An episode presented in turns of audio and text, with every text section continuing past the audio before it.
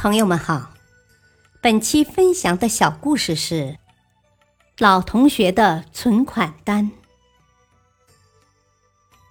二十世纪七十年代，小琴是我们班上最富有的女孩，因为她有一个外公在国外，去世时留给她一笔遗产，换成人民币有两万块。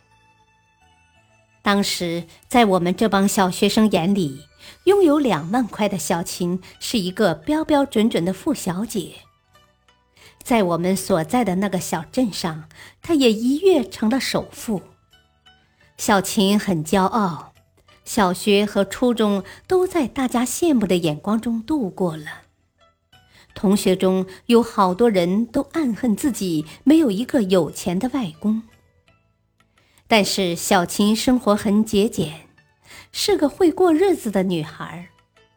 她的那笔钱安安稳稳地放在银行里，从未动过。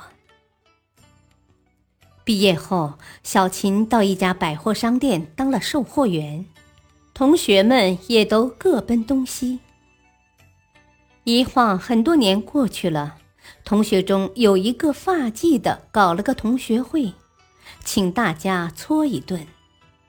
聚会当天，大家有开宝马、开别克从外地赶来的，有从香港、澳大利亚飞来的。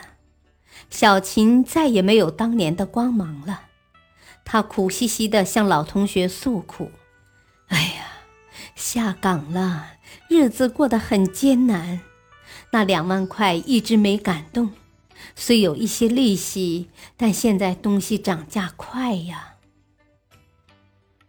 现在就是拿出二十万，也不抵当年的两万块呀。